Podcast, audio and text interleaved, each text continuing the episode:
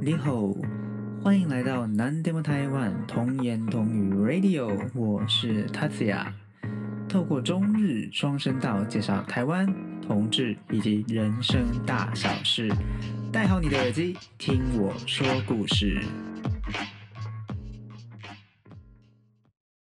那我们就是我的 Podcast 呢，就是有一部分就是针对同志朋友的的内容嘛，所以呢，刚好这部戏也有关于韩国就是同志社会的一个议题，这样，那想说我们也来聊一下这方面的事情好了。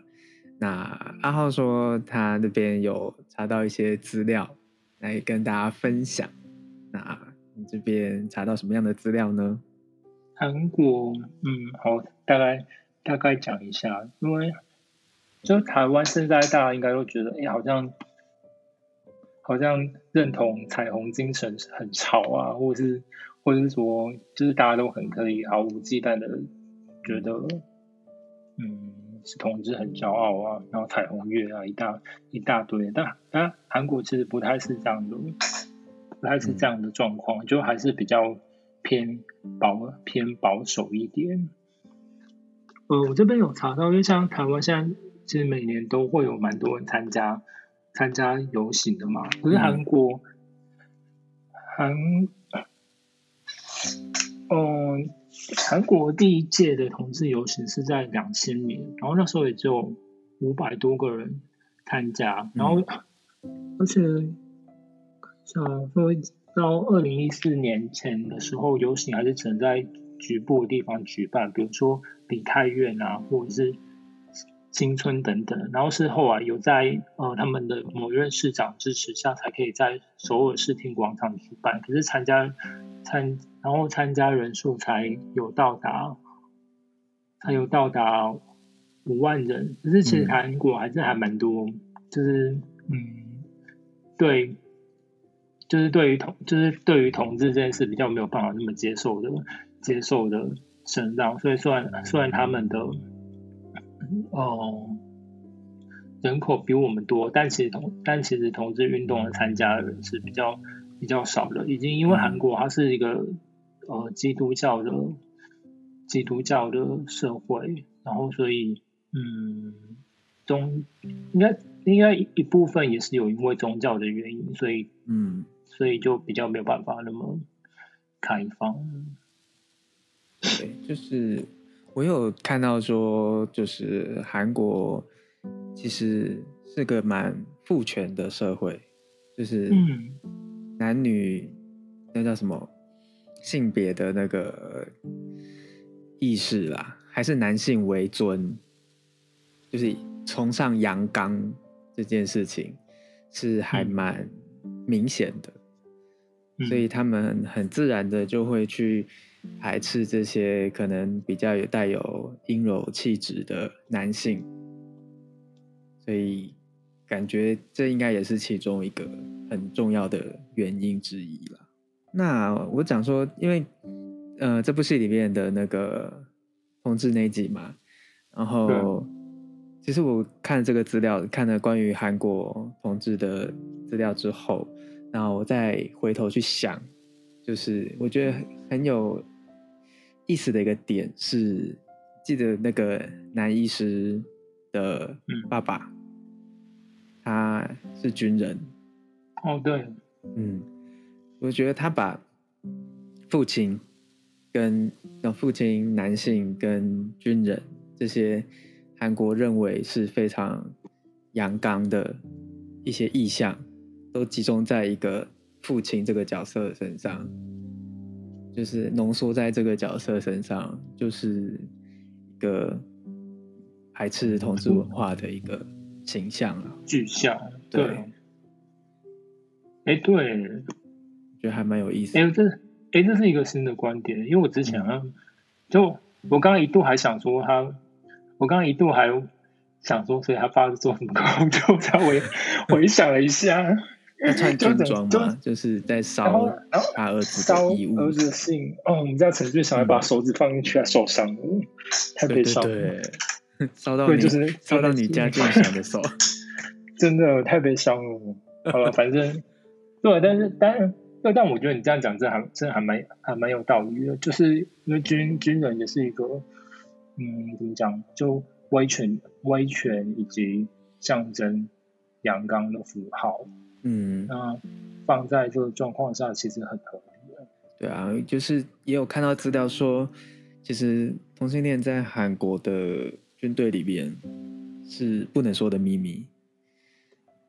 就是很容易会有霸凌的现象或什么的。然后，其实我有看到一点，我不确定你那边有没有看到，就是嗯，韩国的军刑法，嗯，它有特别把就是同性性行为，如果在军中发生同性性行为的话，最高是会被判处两年有期徒刑。就是它很明确的被写在韩国的军刑法里面。是还让我蛮意外的，就是查资料的时候发现，我现在有点起鸡皮疙瘩，就觉得嗯，好可怕哦。嗯，还有就是另外一个让我觉得很惊讶的点是，呃，文在寅现任韩国总统，嗯，他有公开的在就是公开的场合，然后说他不喜欢同性恋，就让我还蛮惊讶的。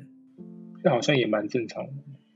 对啊，是有人分析说，他是因为因为韩国的保守势力非常的强，他嗯要固守那些票源，所以他势必要讲出这样的观点，他才有办法胜选。但本人是不是真真的那样觉得不一定，就是就是单纯只是为迎合保守的选民。嗯，有可能他自己本人就是这样想了。嗯，对啊，从台湾一个相对开放很多的一个社会，然后再去看我们邻近的国家南韩，是真的还蛮意外，就是还有这么多这么根深蒂固的一个保守的思想存在，还蛮讶异的。那这样韩国假假假其实是不是也是？就是一会更多嘛？还是？如果就是如果往往比较往比较那个光明面来看的话，是不是他们 top 会比较多？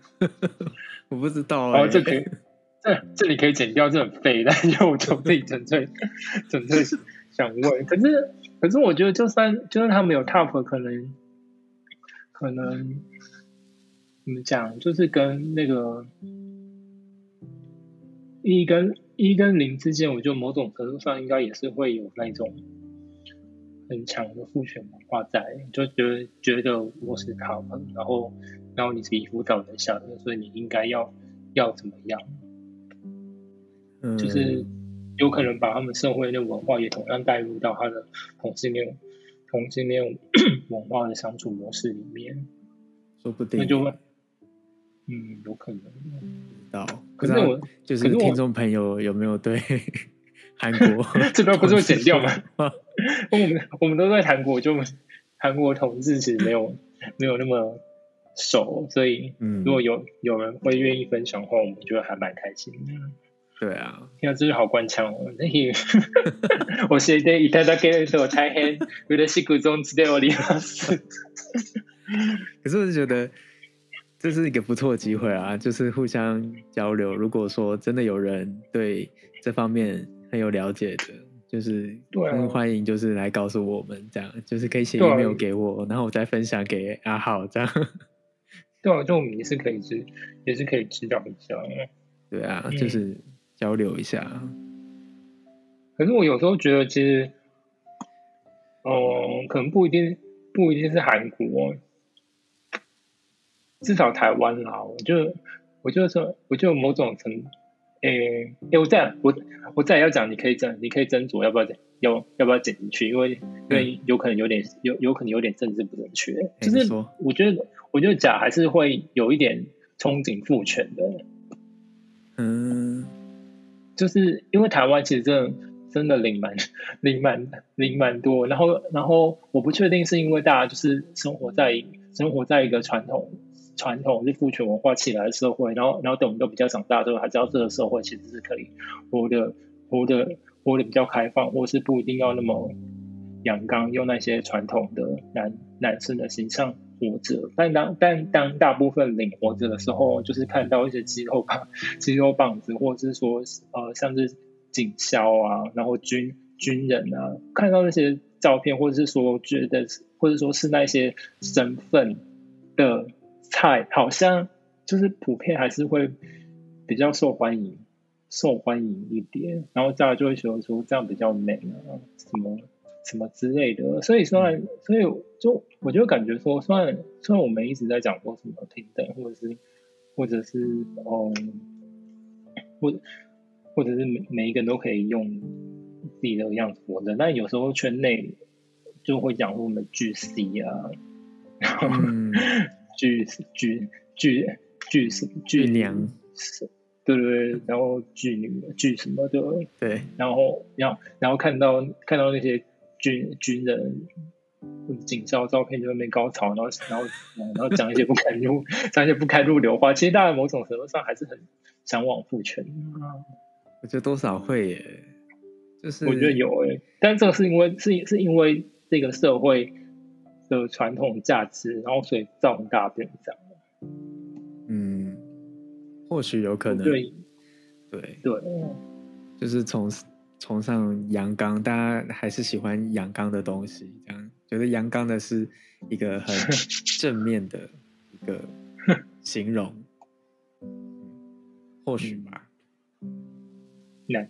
男性化，就是大家感觉对，呃，性别这件事还是会有一个，还是会有一个男性应该要有的一个怎么讲，制式的那种形象和标签在，然后那然后那些那些形象就构成了大家对于阳刚这件这件事的一个对一个具象，然后好像就是如果如果可以越符合这件这件事的话，其实就会。就会是大家觉得，大家觉得越优质的 top。你说什么？应该说，就会是大家觉得越越优质的 top。哦。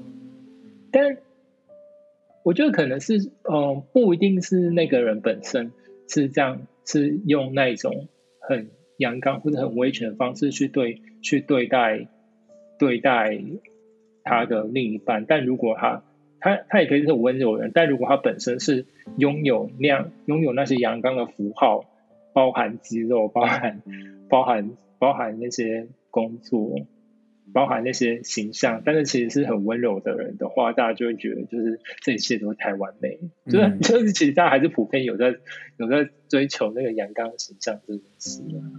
嗯嗯嗯，我觉得多少有了，对，有吧。确实，圈内的人看到肌肉男什么的会高潮的人还是蛮多的。什么？火神的眼泪？但是假假们应该应该一半就对啊，就是因为最因为最近有发现，好像那种什么那些那个分享照片的社团里面，关于警校的分享变多了。哦，是这样吗？是因为火神的眼泪吗？嗯，有可能。然后就，然后就大家觉得这就是一个很不不错可以发挥发挥想象的题材之类。真的啊，我看到，哎，林柏宏那张照片，很多圈内的在传呢。不 是哦，可是林柏宏之前露过很多次啊。跟我这跟他，他一六年有出一本，就是他去那个澳洲旅行的。旅行，反正还是反正还还还是说，就有点类似旅行写真书啊。我当年我当年是有买，然后然后一度觉，然后一度有觉得说我到底买这个干嘛？但现在现在又觉得买这个真是还蛮不错。可那时候那那时候还没练的这么壮吧？什么东西？他那时候有练的那么壮吗？有有有，那本里面很棒。我传我找一下。哎，观众看不到，自己去找。笑死！观众 自己去买啊，自己去买。哎，我哎，我有，而且是签名版诶。什么签名版？你有他签名？对啊，上面有他签名。我那本书，哎，我现在传。哎，那观众那那本书叫做《女活博士》，用自己的故事定义眼中的风景，里面就是一些还蛮好看的照片。嗯，有兴趣朋友自己去买啊哈。有现在那个博客库存还有十本，九折四百零五块。博客来夜配。可是他现在预览的那张好像还好，就是预览的那张那个肌肉还比较还好，但是就其他张蛮厉害。可是就还是可以看到，就在他身上那个更青涩、更纯粹那个少年感是还蛮不错的。所以我个人很喜欢少年感这件事。他那时候真的好年轻哦。我觉得家长们其实大家都有在追求少年感这件事，在老都得追求。我觉得有。想要青春永驻吗？就是就是说，就是就是这样讲的话，其实就是某种程度上还是是不会很累，就是就就是因为因为其实你如果你如果能够喜欢自己的样子的话，就就是就是这对自己也是一个可以活得比较有自信的的方式。但是，但只是说，就是其就就是甲醛大，就真真的是会哦。更注重外在一点，因为毕竟很多大家怎么讲，能够牵连在一起的的渠道都是透过形象这件事，就诸如交交友软体。外表吧，嗯，第一眼看到的就是外表照片，就是会就是会觉得是不是菜在在要不要跟。对方聊之，哎，大家不要说我政治不正确，我不相信，我不像现在听 podcast 的你们有，请扪心自问。没有啊，就是因为因为交友软体这种东西，其实也怎么讲，就是弄得很像大型大型行路啊。那你然后所以然后所以你对我们在刷的时候，就只会觉得那是一张照片，可是其实每一个照片后面都是一个活生生的人，跟一个完整的人生，跟他有他的一个。完整生活圈，还有各种，就是他的那个情情绪和和和故事在。只是因为因为刷的这种文化实在太速食了，所以大家就不会觉得想要认真去了解谁。反正觉得我我们聊不来，我就就取消。对啊，然后再然后再跟另外人聊，然后然后然后再再一样言不及义的你好，Hello 住哪？然后再继续言不及义的同样的回圈。然后永远都会觉得下一杯更好，永远都是在这样的圈子。没有，是我目前的感想。目前的感想，对，但相信大家应该就是，嗯，有些人应该玩的不错，然后有，然后有些人也许深有同感，那就是告诉那深有同感的人来说，说你不孤单呢。其实，其实 还是有，也是完成这样的。确实啦。第一印象就是外表啊，用外表来挑选，所以很残酷了。可是其实，其实我真的觉得有想要认真聊的人，现在偏少哎，是用就是在那个交交友软体上，因为我我想过这件事的原因，因为其实就嗯，我们要跟别人聊天的时候。你知道对方多少资讯，用那些资讯下去发挥是很重要的。前提是前前提是前前提是你你你你没有想要进行一个有内容的对话了。可是因为找人，他们很多人根本就不会打字界了，你就那三张照，就那三张照片，然后可能完全没有字界，或者是或者是或者是说什么无照勿扰，对，然后就就打这样，然后配到请问要聊什么，然后他他可能发个笑脸。他可能发个笑脸，然后想好我回台下，好我回你好，然后还在你好，然后就 好进行下去，你知道那个话题？对啊，都很很多时候其实是因为我们得到的资讯不够，然后嗯，对方可能也没有，不见得有跟我们一样，就是觉得是想要进行一个有有内容、有内容的对话，对话的心情，反正就是就会或。后来都言言不及义。嗯，有时候会觉得，对，就是这样。你会很想了解他嘛，所以你就会一直发问，然后就会觉得，是不是我会不会觉得我很烦？就是我一直问问题，那他可是他又他又不主动讲，然后他又不问我，就变 我要自己一直主动发问，这样觉得有点累。而且我觉得有时候是就是一开始对方主动敲你，然后然后然后然后但你只是想说你想要主动找话题，就后来就变成全部都你主动找话题，然后就想说，哎，不是你一开始主动找我聊的吗？你怎么对对对对，为什么现在变都是我在发球？我懂，Hello，确实有这种人，明明就他开始的，为什么他不问我？对啊，对啊。然后，然后要不然就如果都没有资讯，你也只能问说，就是在照片里面看到的事情。对，比如说他的照片有在迪士尼拍，然后你就回说，哦，我很喜欢米奇。然后也，然后也，然后也，也许他回，哦，我没有特别喜欢米奇，那是我去迪士尼。要背，到底会不会聊 天呢？我觉得很多人就蛮，就蛮白目。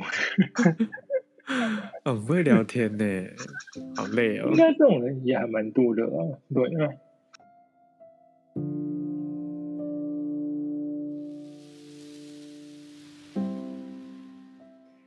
那我们今天进行今天的最后一题好了。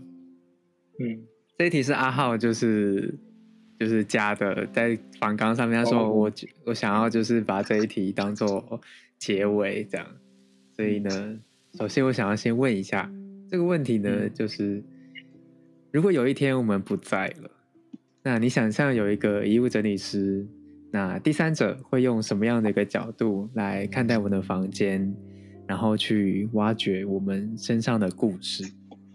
那阿豪，你想要分享一下，你觉得呢？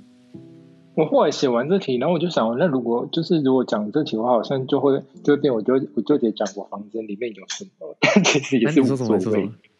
就是讲这题的话，我就我就必须开始说明说我的房间里面有有有什么东西，就大概讲一下就好了啦。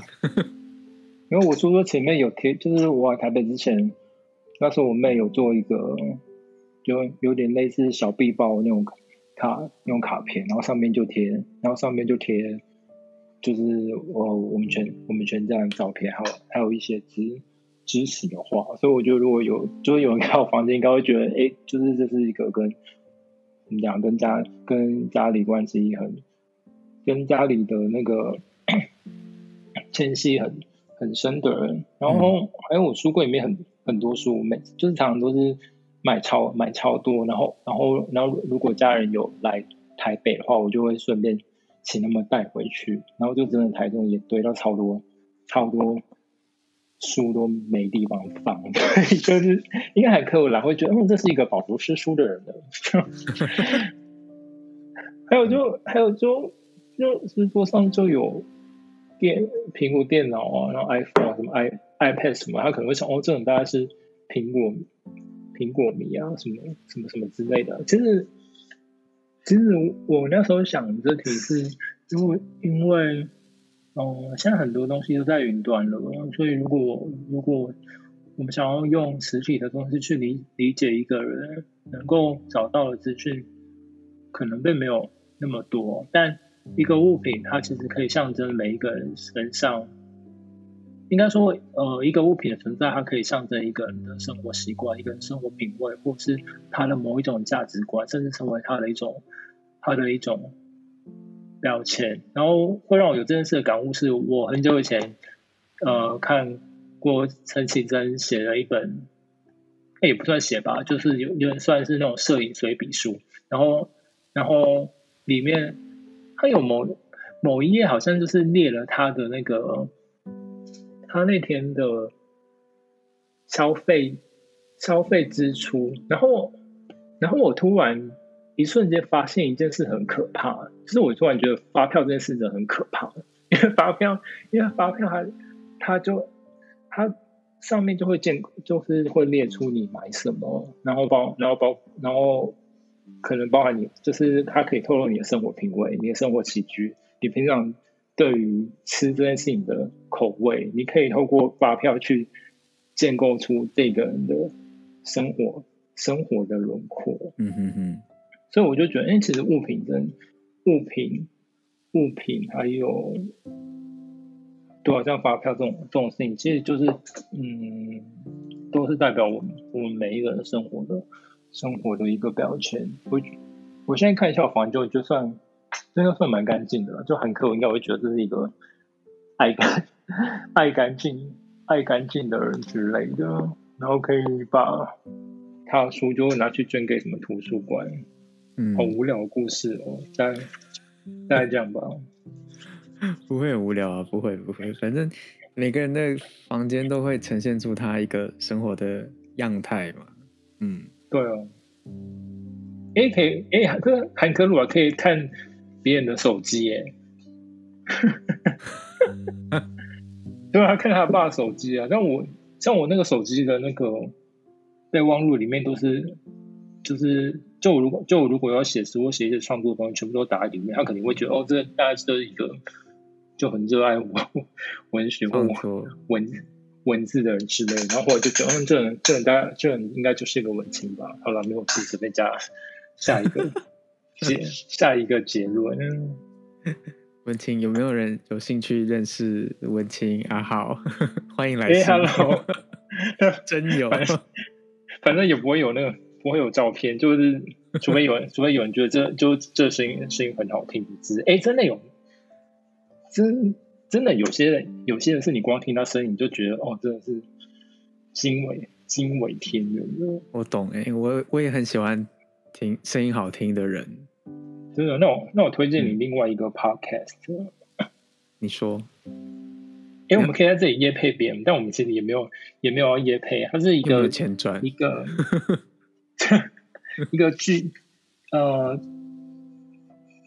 剧场工算剧场工作者吧，但现在但现在现在比较多就是呃在做他自己想做的事情。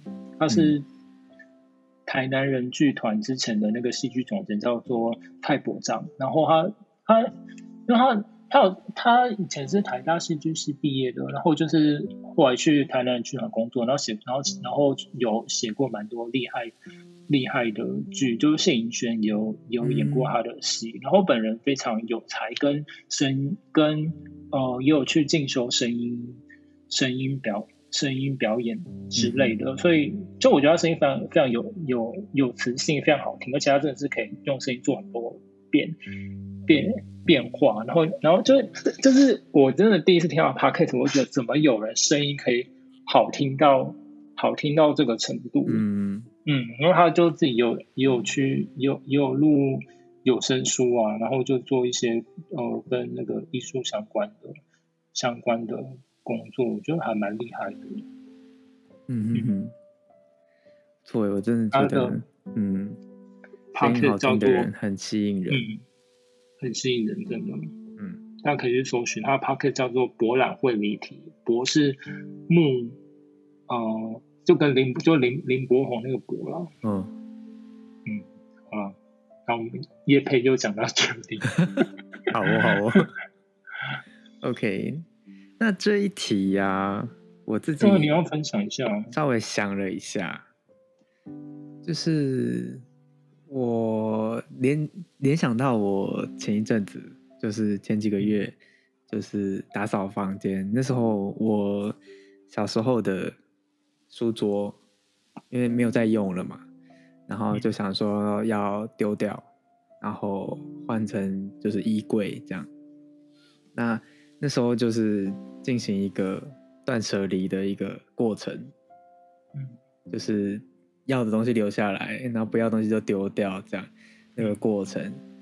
那在那个过程，就是我看到一本我自己小时候的涂鸦的。一本涂鸦册啦，嗯，那我没有把它丢掉，我把它留下来。那我是觉得说，如果一个遗物整理师看到那本涂鸦册，他可能会知道说，这个男生他有就是阳刚跟阴柔并济的一个特质，嗯。因为小时候我很喜欢看，就是卡通嘛，就是什么机器人的卡通，但也很喜欢看少女卡通。哦，我也是，就是像美少女战士，哎，最近 Netflix 上新的吗？有有有有有，我我看了一半，我还没看完。但听说剧情还蛮像，所以我是还没看。总之，我在涂鸦册里面就是有画机器人，那也有画就是美少女战士之类的，所以我觉得他应该可以看到，就是这个人从小时候就有这样的一个特质，这样，就是让我想到这个啊，就是我自己在整理自己东西的时候发现的。其他就我觉得他应该会发现我就是很舍不得丢掉东西这件事情，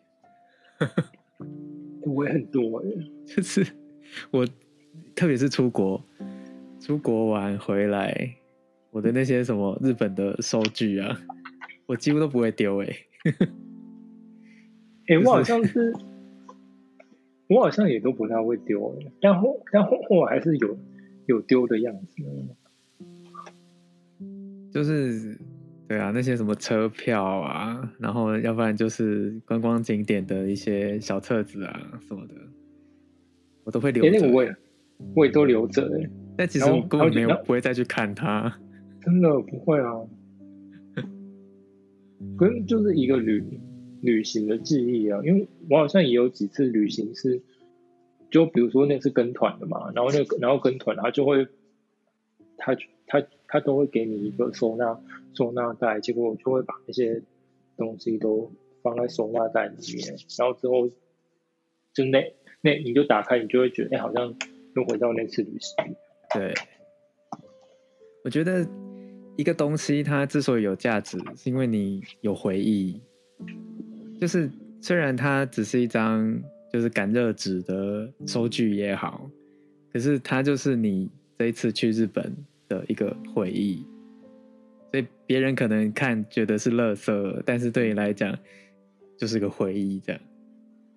哎、可是感热纸后来那字不是都消掉了吗？对啊，就是我后来看都没有字啊。但是我不知道买什么茶叶。反正我就把后来我会把它丢掉啊，只是刚回来的时候我会舍不得丢这样。有了，我还有另外一种方式舍不得丢，是是那个就要回公司报账。然后就觉得哦，这张啊，就就是哦，我现在手上有这这包东西值值一万块之类的，那 个有钱可以拿，但不会丢啊。真的啊、或是或是什么去出差，就是回去要写那个出差报告，然后就然后然后就觉得哦天啊，就是这出差报告我我写多赚赚了三千块，这值三千块，就是要请高铁费。对，有价值的收据。可是我如果在想另外另外一件事是，其实是不是会要找遗物整理师来整理的的人？哦，但但这是这是我假我假设我没有没有带任何其他的就是偏见或、或者什么之类，就是其实嗯、呃会是跟家里的关系比较没有那么近的。嗯因为如果因为因为如果说可能他是有一个很好的善终，或者是说和家里的人其实都其实都很很亲近的话，或许家里人就会把就会自己去整理那些那些东西。那那会要找外面人来整理，有可能他其实是嗯，好吧，有也许不一定跟家里关系不好，而是他死亡的方式是在一个比较不是那么自然，或者是哦。呃非自己愿意的情况，比如可能被就被被杀掉，或者一些很很不堪的状况。嗯，这个我有，我最近有在看他的原著，就是韩国那本书，对对对对对对。然后它里面那位那个遗物整理师啊，他就他就有提到这件事情，对，他就说，其实很多会委托他的人，都是因为可能死者他是可能意外身亡的，嗯。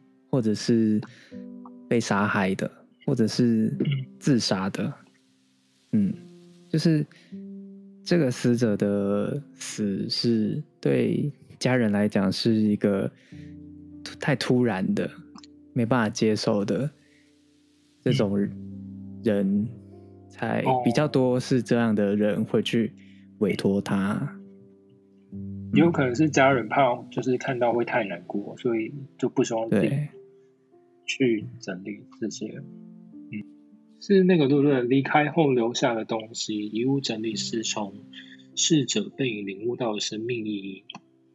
嗯，OK，那今天呢，非常感谢阿浩来上我的 Podcast。那阿浩，你第一次上 Podcast 的感觉怎么样啊？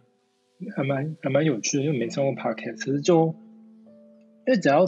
出声音就好，所以其实比较没压力。如果如果是在镜头前面，应该就会就有点可怕。然后谢谢，就是诶，他想邀请我来为大家推坑我们家俊祥弟弟的新的戏。哦，对，我忘记讲一件事，就是俊祥弟弟在演完 遗物整理遗物整理师之后，Netflix 上啊，反正反正现在现在韩国现在韩国在播他他另外一出戏叫做。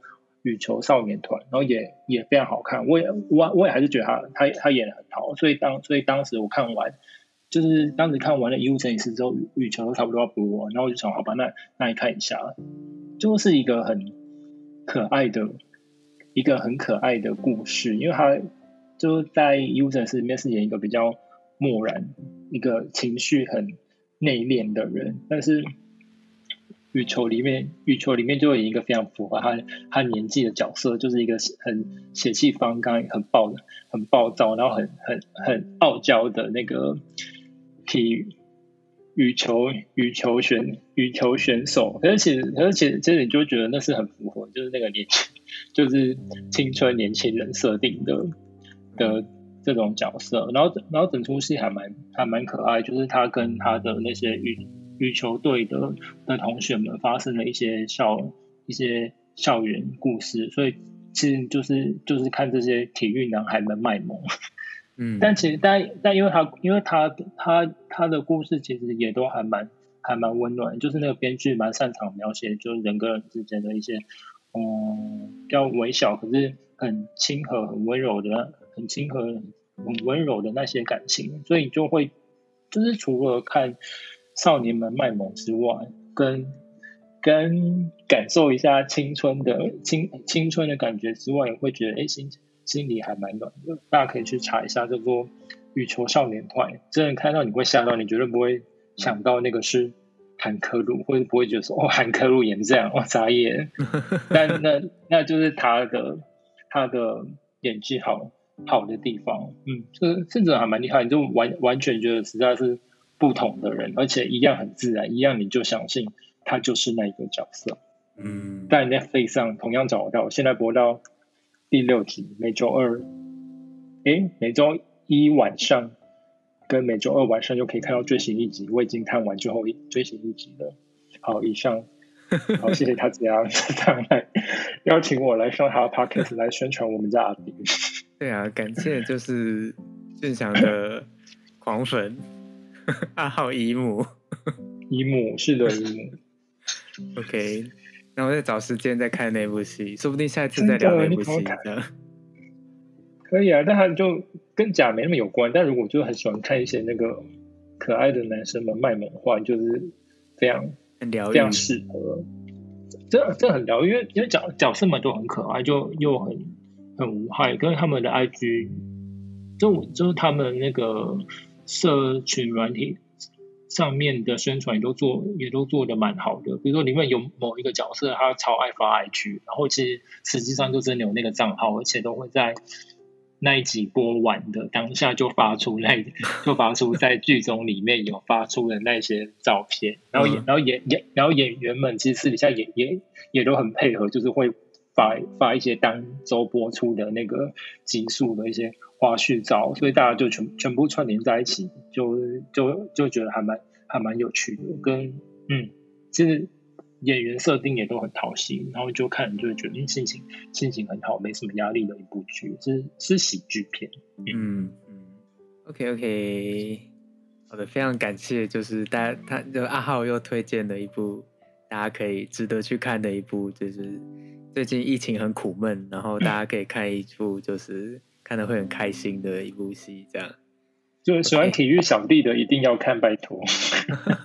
好哟好哟，好的，那非常感谢阿浩今天来上我的 podcast，那有机会再来，嗯，有机会再来聊聊吧。OK，那我们下次再见，拜拜。好，拜拜。好的，那以上呢就是我跟我的朋友阿浩。就是两个人呢，针对那个《我是一路整理师》这部韩剧的一些聊天的内容啦。那希望就是大家听了之后呢，如果呢你们看了这部戏之后有一些什么样的感想，也很欢迎大家可以透过我的 IG、推特或者是 email，或者是呢透过我的节目的问卷来跟我就是分享一下你看了这部戏之后的一些心得感想。OK。那节目的最后呢，就是呃，一样不免俗的，就是希望大家可以多多订阅我的频道啦。那也希望大家可以就是分享一下我的频道，让你周遭的朋友知道。那也很希望大家给我一些好的评价。那我们本周的节目就到这边，那我们下周再见喽，拜拜。